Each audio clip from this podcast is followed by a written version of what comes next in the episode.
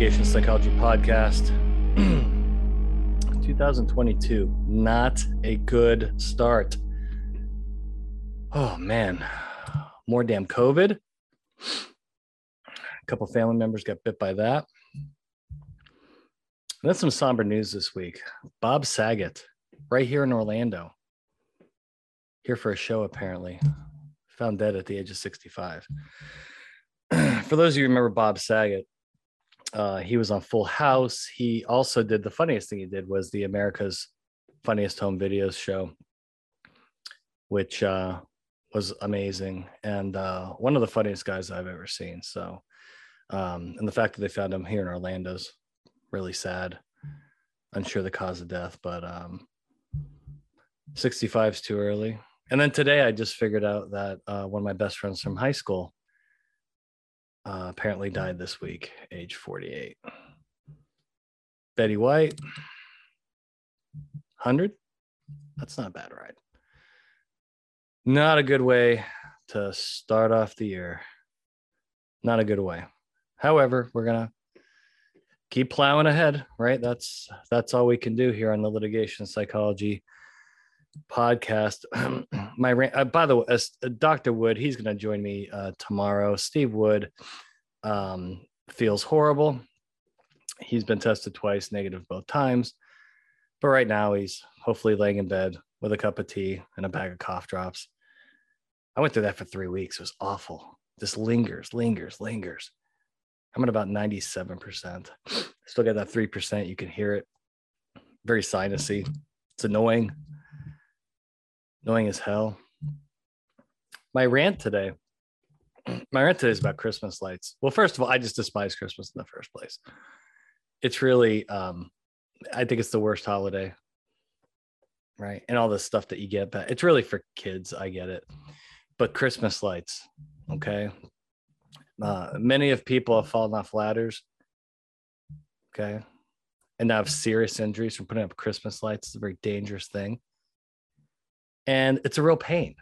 It's a real pain. So today is, now we'll post this next week. Today is January 11th. And she wants me to help take down Christmas lights all day today. I've got podcasting to do, I got client calls to make. And putting away the Christmas lights is, is, is the absolute worst. Okay. Absolute worst. So I got to do that later to try to remain out of the doghouse. I tell you what, the the person Okay. Because I got neighbors and they do this for Easter, they do this for Halloween, they do this for they do this for Christmas. You get this thing, right? And you put it in the middle of your yard and you run out of extension cord and the thing inflates and does all kinds of crazy shit. And that's your Christmas decorations. Right? then when you're done with it, you unplug it, you hit deflate, back in the box. You're talking an hour tops on both sides of this. There's no ladders. Okay. There's no pounding the nails. There's no hanging hooks for these damn lights. Then you figure out you have a light out. So what do you got to do? You got to risk your life, risk your spinal cord, risk your brain, and get back on the ladder to go change the damn light. Gosh, call me Scrooge, call me Grinch. Can't stand it. Much less the ridiculous gifts you get. Now it's regifting I do. Oh, I'm a criminal regifter. Good God. In other news, congratulations, Georgia Bulldogs. Only took you 40 years. I remember 1980, Herschel Walker. Dooley was the coach. Congratulations for taking down the evil empire known as Alabama. Now, I thought I, I chose Alabama a month ago. I knew Alabama was getting to that game, but boy, they they really endured some serious injuries in the last couple games. And then one of their star wide receivers tore their ACL last night in the game against Georgia, which looked terrible. I feel bad for that kid. But uh great game. Congratulations to Georgia. and on a future rant, I will rant about the playoff system and and how it really needs to be expanded. We'll go there. Um, today's not going to be a long podcast because I've got to take down Christmas lights.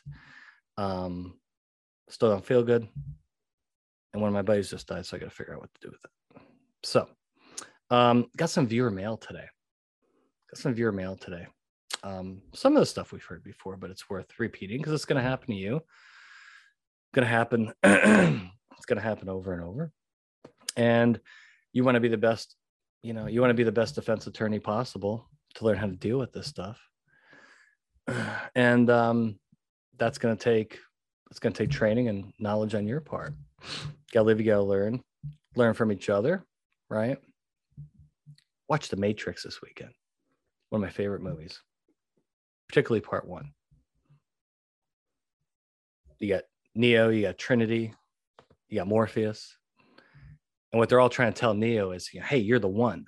You're the one. But what is what does Neo have to do to be the well? First of all, he doesn't believe it. Okay. That's a problem. Second of all, Morpheus has to put him through all this training. And what are you going to do in the training? Well, he, as you know in the movie, he fails a lot of the training. But then in the end, he gets there and it turns out he's the one right? Well as a trial attorney you can be the one young trial attorneys you can be the one. But what are you going to need? You're going to need training. Uh, you're going to step in it a few times okay? You may have people that don't believe in you but the more that you do things like read articles go to conferences okay? Hopefully good conferences not the not the shit ones. Uh, listen to the podcast okay or you know call somebody like me and bounce bounce ideas off. It's a constant growing process in your career young attorneys. So if you want to be neo you want to be the one you're going to have to go through um, some good some bad some ugly and you're going to have to learn. It's the only way it's the only way to get better. And our first uh, let's go into the mailbag here today because this is a problem that you're all going to run into. It's a, it's a problem is uh, dear bill I have not only a defensive witness, but a young and inexperienced witness. What do I do? defensive witnesses are a big, big problem. I think defensive witnesses um, certainly need to lead to nuclear verdicts and settlements. Jurors don't like defensive people. I don't like defensive people, much less jurors. okay and a lot of people come into litigation defensive. Now, this person appears to be a named defendant. Okay. So there's a emotional reaction. Okay. I, I, I, I get that. And the problem is, is that usually a lot of time has passed until you're doing your witness prep. So so by the time the case is filed, they get the complaint, you start your initial discussions. By the time they get to like deposition preparation, oftentimes they're a raging lunatic because they're so angry and defensive. And then you mix that in with youth. Okay. you mix that in with youth and experience. Um, you've got a pro- you've got a problem. I just had a witness like this in the Midwest. Um, by the way, I was I was up in Iowa last week. It was minus 15 wind chill. Good God. I mean, I lived in Chicago for a while and you know now I live in Florida, but God, minus 15. Are you out of your mind? So, how do you deal with these folks? Well, number one, you got to understand, particularly people that are under 40. Okay, the, these are a different generation of, uh, of people. Uh, the maybe the most defensive group I've ever run in. They're technically uh, millennials, and um, they're wired very differently. Uh, they're going to come in hot, and you have to address the emotional issues before you start jumping into the case. It's important to allow them to vent because these are young and well inexperienced, you know, typically high high energy witnesses, and a lot of it's going to be negative energy.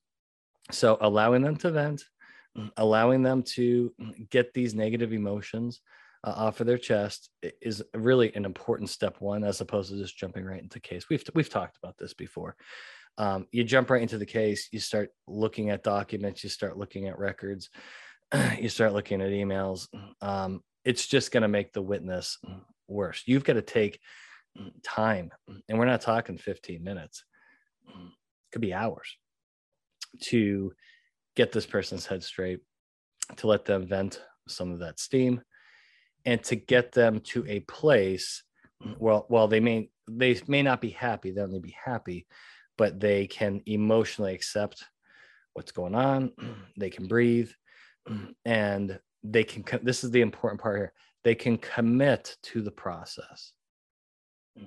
And i promised them i said listen throughout the process you're going to have a lot of opportunities to vent the deposition's not not one of them.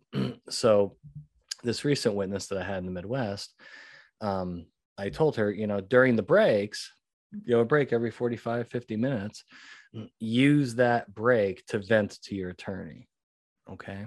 Use that break to vent to your attorney. See all these witnesses want to prove they did nothing wrong. Meaning they want to argue they want to defend and they want to do that with the, the plaintiff attorney thinking that the plaintiff attorney is going to hear this this this explanation and drop the case. Well everybody on here knows that that just doesn't happen but that's the that's the tendency. That's just the way the brain um that's just the way the brain is uh is wired. And with the the younger inexperienced folks it's going to take more time. It's going to take more time. Um you're going to have to ask your client or your carrier i'm talking to you trial attorneys. I need more time yes it's going to cost more money i need more time with this witness because of their youth because of their inexperience and because of their emotion. That's the trifecta of big, big trouble. Okay. And you can get there. It can work. I've done it hundreds and hundreds of times before, but those witnesses are different. They're going to require more hand holding. They're going to require, require more touches, what I just call touches. This is a technique I came up with, you know, between witness prep meetings. Could be there's could be 30 days apart or whatever. You can't let that 30 days just go by. How about a couple phone calls? How about a zoom call at day 15 hey how you doing? Hmm. there's one thing i really teach trial attorneys to to get a better handle on their witnesses is to communicate better with them because you come across like attorneys Think about that. You come across like attorneys. And that's not what your witness needs sometimes. They need the human being. How are you feeling? First thing I asked her, I'm like, how you sleeping? She's like, I'm not sleeping. I go, see? And the attorney looks at me, wow, I never thought to ask her that. And I'm like, well, duh. Start asking those questions. How about what are your eating habits like? Are you skipping meals because your stomach's turning? Sleep, dietary behavior concentration. Are you able to concentrate at work? Are you having all these ruminating thoughts about this claim? Yeah, I can't I can't concentrate at work. Okay. These are simple questions that attorneys typically don't ask. Really, really important questions because it has a therapeutic effect when that person can then tell you how they feel. Trial attorneys, become better listeners, please. Okay. It's billable work. It's, it's billable work, but take some time to, and yes, it's going to be an armchair analysis, armchair assessment. Be constantly assessing your witness's mental health. Another question we've talked about this in the podcast is there anything else going on in your life that's exacerbating your anxiety about this case your anger? work with all these healthcare professionals, they're burnt out. So not only do they come in with the stress, anxiety, anger of the lawsuit, they've been dealing with people on ventilators. They've been dealing with COVID patients. Okay. Maybe they've had some personal experiences. I have a paper I haven't finished yet. It's half it's halfway through. And the title of the paper is going to, because look at what I just did. It's going to be called Vordeering Your, your Witnesses. And when I say that, people look at me like, huh? No, you voir dire the, the jury. I'm like, no, no, you got to voir dire your, you got to voir dire your witnesses. Okay. Because think, what are you doing in jury selection? You're looking for people's fears, anxieties, bad experiences. You're looking for negative emotions. Okay, you're assessing that of voir dire, right? During the jury selection process. You need to do the same damn thing with your witnesses. And everybody skips this part. It can't just be a hey, how you doing today? No, you have to ask these more specific questions. Ask, what else is going on in your life? How's things going with your family? Family healthy? Mm. You know, how's work going? Mm. All kinds of stuff that's happened in people's lives that can really impact your witness preparation. So you have a particularly, this is really, and this is with any witness, but the question here is about someone that's young and inexperienced in defense. I think this is really, really, really, really important. The witness I talked to last week, she's, I mean, she was distraught because she's like, I love my patients. I love my patients. Mm. I, I bent over backwards for my patients. And this claim mm, is really um, been emotionally, you know, emotionally damaging. And so being able to process that with the witness, I think is absolutely critical. So trial attorneys, particularly younger trial attorneys, mm, try not to just jump right into the case. Okay. Yeah, you got to do a little bit of armchair psychology. I'll finish this paper here. I've been publishing out of my ass. So I, I just, you know, I get a paper idea, I start it, I put it on the shelf, I finish a different one. but there's really things that you can do with these witnesses that's not only going to give you more information about what's going on and let you properly assess them, but it's gonna it's gonna have a therapeutic effect on the witness. It's gonna make them a better witness. It's gonna make your prep mm, easier. All right, because you know if you have a witness that's angry, defensive, anxious, fearful, mm, and that's not being addressed, your your preparation with them is going to be useless. It's going to be useless. There, there have been some witness training sessions that I have began at 9 a, at 9 a.m. And we don't even talk about the case until 1 o'clock p.m. Think about that. It's four hours. Why? Because I got to get that witness there mentally to be ready to process information strategically.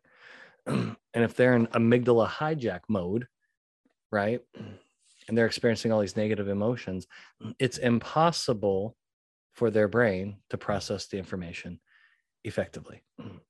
That's why so many, a lot of depths and and and trial testimony go bad because your prep sessions occurred in the wrong state of mind.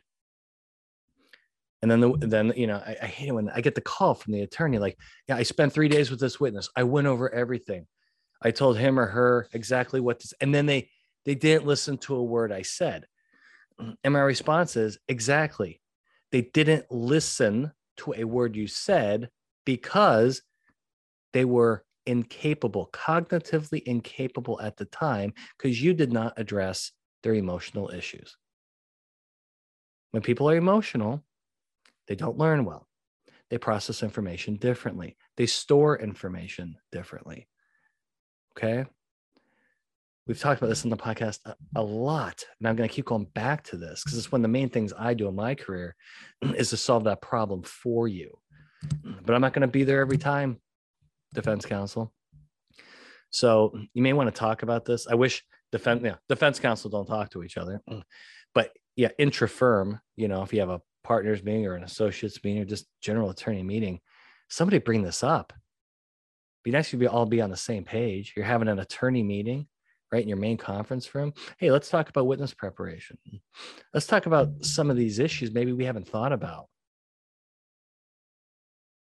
I listened to a bald guy in a podcast that told me how emotion screws up all of our witness prep. And come up with a script. I got the script for if you want the script just call me email me i got a list of questions that you really need to ask every witness and here's the nice thing some of these witnesses the answer is going to be no no no no no no i'm good all right. Well, that gives you the green light to move forward. But if you don't, if you never ask those questions, mm, there's going to be lingering emotional issues. Going to script your witness prep. All right. I'll work on that paper. I promise. You got to voir dire your witness. I love that idea. You got to voir dire your witness. And then step two of this are those follow ups between your official meetings just to check in. Then it's like, hey, this attorney is not so bad this attorney cares about me. This attorney called me not to talk about the case, but to say, hey, how, how are you doing? Do you remember our last session? Right? Remember those things we talked about? Things getting better? You sleeping a little bit better? Okay. This could be a 10 minute conversation. Does wonders. Okay. Does absolute wonders. All right. What I get a lot of viewer mail. Mail. I can't get through all this. I'm gonna have to go with, uh, through some of this with uh with Dr. Wood. Uh dear Bill, what is a shadow jury? I haven't heard this term in a long time. What is a shadow jury? Let's talk about this. I've done a couple of these, couple of these back in the day, not recently because I don't have the time. Number one, and no one wants to pay for them.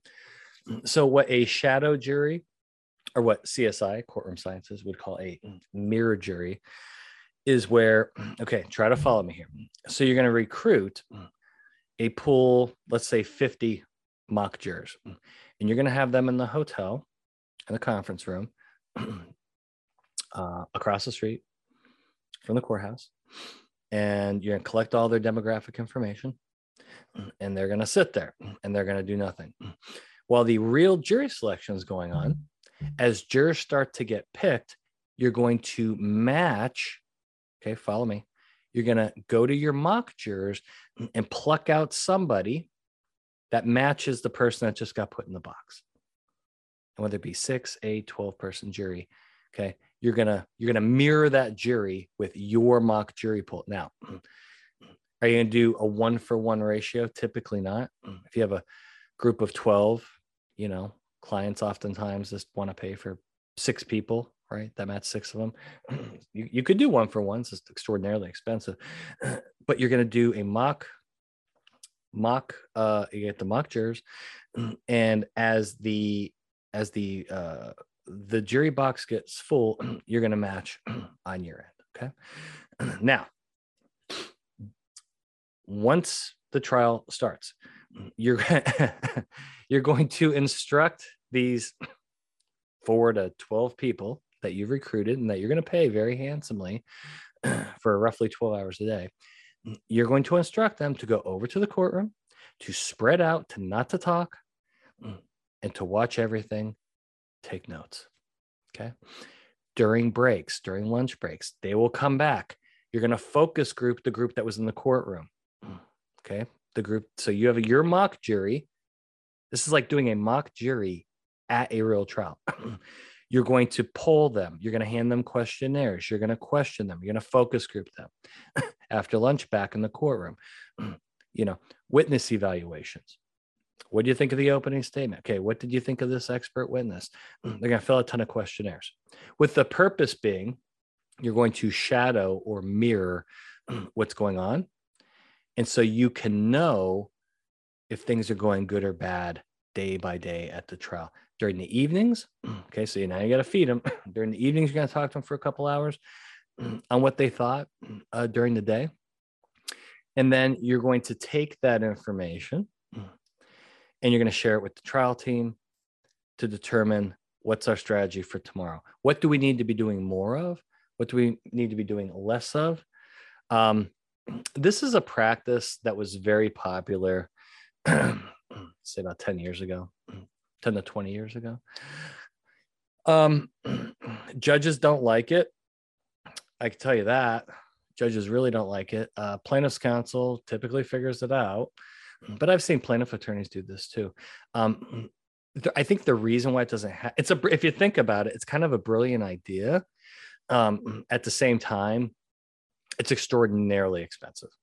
So I see this more on the commercial litigation side of things, where really oftentimes money's no object, and and then you um, you go day by day at your trial and you're using your mock jury to give you feedback on how it's going. Uh, I've done a couple of them. Um, I've heard good things, I've heard bad things. I've heard where it's been an ex- extraordinary weapon um, and, and, valuable resource. I've heard the opposite, where the, the results came back opposite. um, so going for, I mean, I'm not a big fan. I think it's, um, I think what should happen more is hiring I'm not doing it because I don't have the time for it. But hiring uh, like one of my colleagues, you know, maybe Dr. Wood, and have him sit in on the first three days of trial, which, by the way, often determine your fate. But to have a jury consultant sit in on openings, particularly plaintiff's case key witnesses, evaluating witnesses, uh, I think is very, very helpful. Give feedback on how the openings went, give feedback on juror body language. I think that's really, really valuable. Now, problem with that now is that a lot of jurors, if not all jurors, are wearing masks. Mm. So body language, facial expressions, not really easy to, to judge at this point. But those are called shadow juries.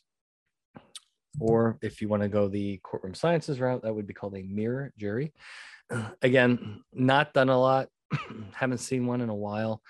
Um, I think it's mostly because of cost. It's really difficult to coordinate.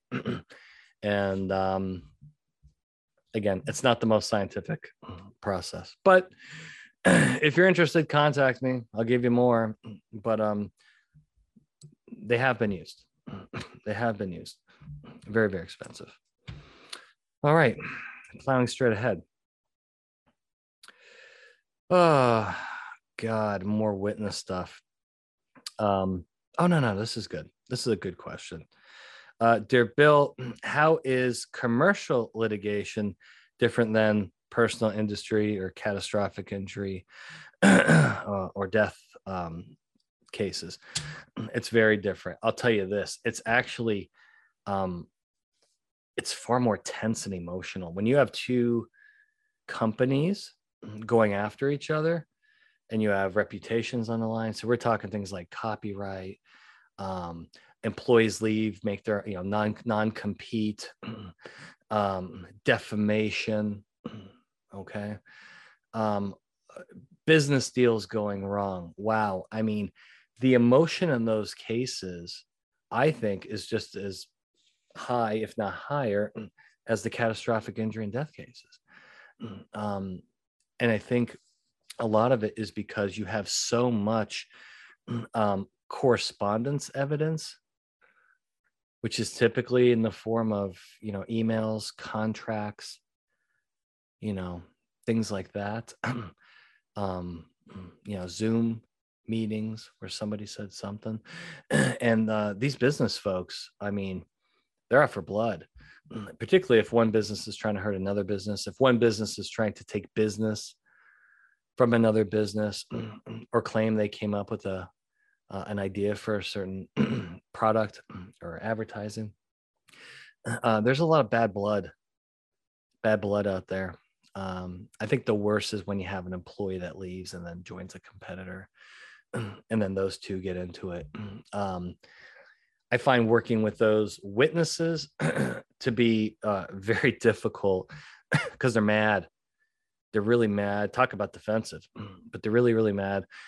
And the the problem that you have there is that you typically have either contract language or discussions or email language, um, you know, that show that show a problem. Um, a lot of things that uh, don't look good, usually for either side. uh, when we do focus groups and mock trials with that this is where it's kind of it gets funny. Mock jurors have zero sympathy for corporations. So when you have two corporations essentially fighting over money right? That's what they're fighting over. Mm, uh, there's very little sympathy. Now mm, if you're a plaintiff a plaintiff or defendant mm, uh, in commercial litigation and by the way many of our defense clients corporate clients hire us when they are the plaintiff when they get involved in one of these disputes. And um, um, again a lot a lot of emotion um, a lot of anger. But uh, i think the key to those cases is you can create sympathy in one of those cases if you do it the right way particularly if you're on the plaintiff side of a corporation and you can show how you've been been wronged. Uh, you can show how this has um, you know done a lot of damage but it all comes down to the witness testimony that's the key you have mm, this is see typically like in personal injury right you know all the plaintiff witnesses are are the plaintiffs or family members, eh, that that stuff, right? And then all the defense witnesses are corporate people, right? They're employees. Um, you come to business litigation, commercial litigation, everybody's corporate. So the battle of witnesses is really, really, really rubber meets the road there. And if you have angry, arrogant uh, business litigation, I mean, greedy uh, witnesses, that's going to be a problem, even if you're in the right, right? Even if you're in the right. Yeah. And some of this like contract, these contract disputes, jurors don't understand contracts. Oh my gosh. I mean, it's so difficult for them. and so what they typically do is they put a lot more weight on the witness testimony than they do the actual written word of the contract. And that witness testimony is so important. So if you if anybody does witness, um, I'm sorry, anybody that does commercial litigation, those those cases can get just as vicious. I think that they can get more vicious um, uh, than other cases because you, again, you have uh, sometimes you have media media involved, you know, covering the case. There's a lot of um, um, things that can happen, you know, publicly with those cases that can hurt company reputation. Um, you don't want that, and it hurts both companies. So yeah, business litigation very very different very very different but again the keys is yeah you gotta ha- you gotta have your story okay you gotta have your witnesses coming across as professional likable credible truthful um and then you know a lot of the contract stuff is just you know it's going to get lost in the shuffle because it's so it is so confusing okay last question then we're going to wrap this up Uh, dear bill is it okay if I reptile my co-defendant who's adverse to me? Hell yeah. Yeah. You got to learn how to do it. You got to learn how to do it. We've done this multiple times. That's where we came out with the reverse reptile method. We published a paper on that. Paul Motz and I from Chicago, because he had the same issue. He had a uh, defendant that was adverse to him he was in trouble. And so we reptiled their the co-defendant's expert, and it, it, it completely changed the case. Uh, so can you? Um, yeah, when warranted. I mean, if you have a co-defendant um, pointing fingers at you, uh, blaming you, blaming your people, your company, uh, that is a way to go with that. But I think you have to learn how to do it. So I've been hired multiple times to script out a cross examination that's reptile for a co-defendant. Um, now, similarly, I mean, you can reptile an actual plaintiff. You just got to be careful what type of case it is.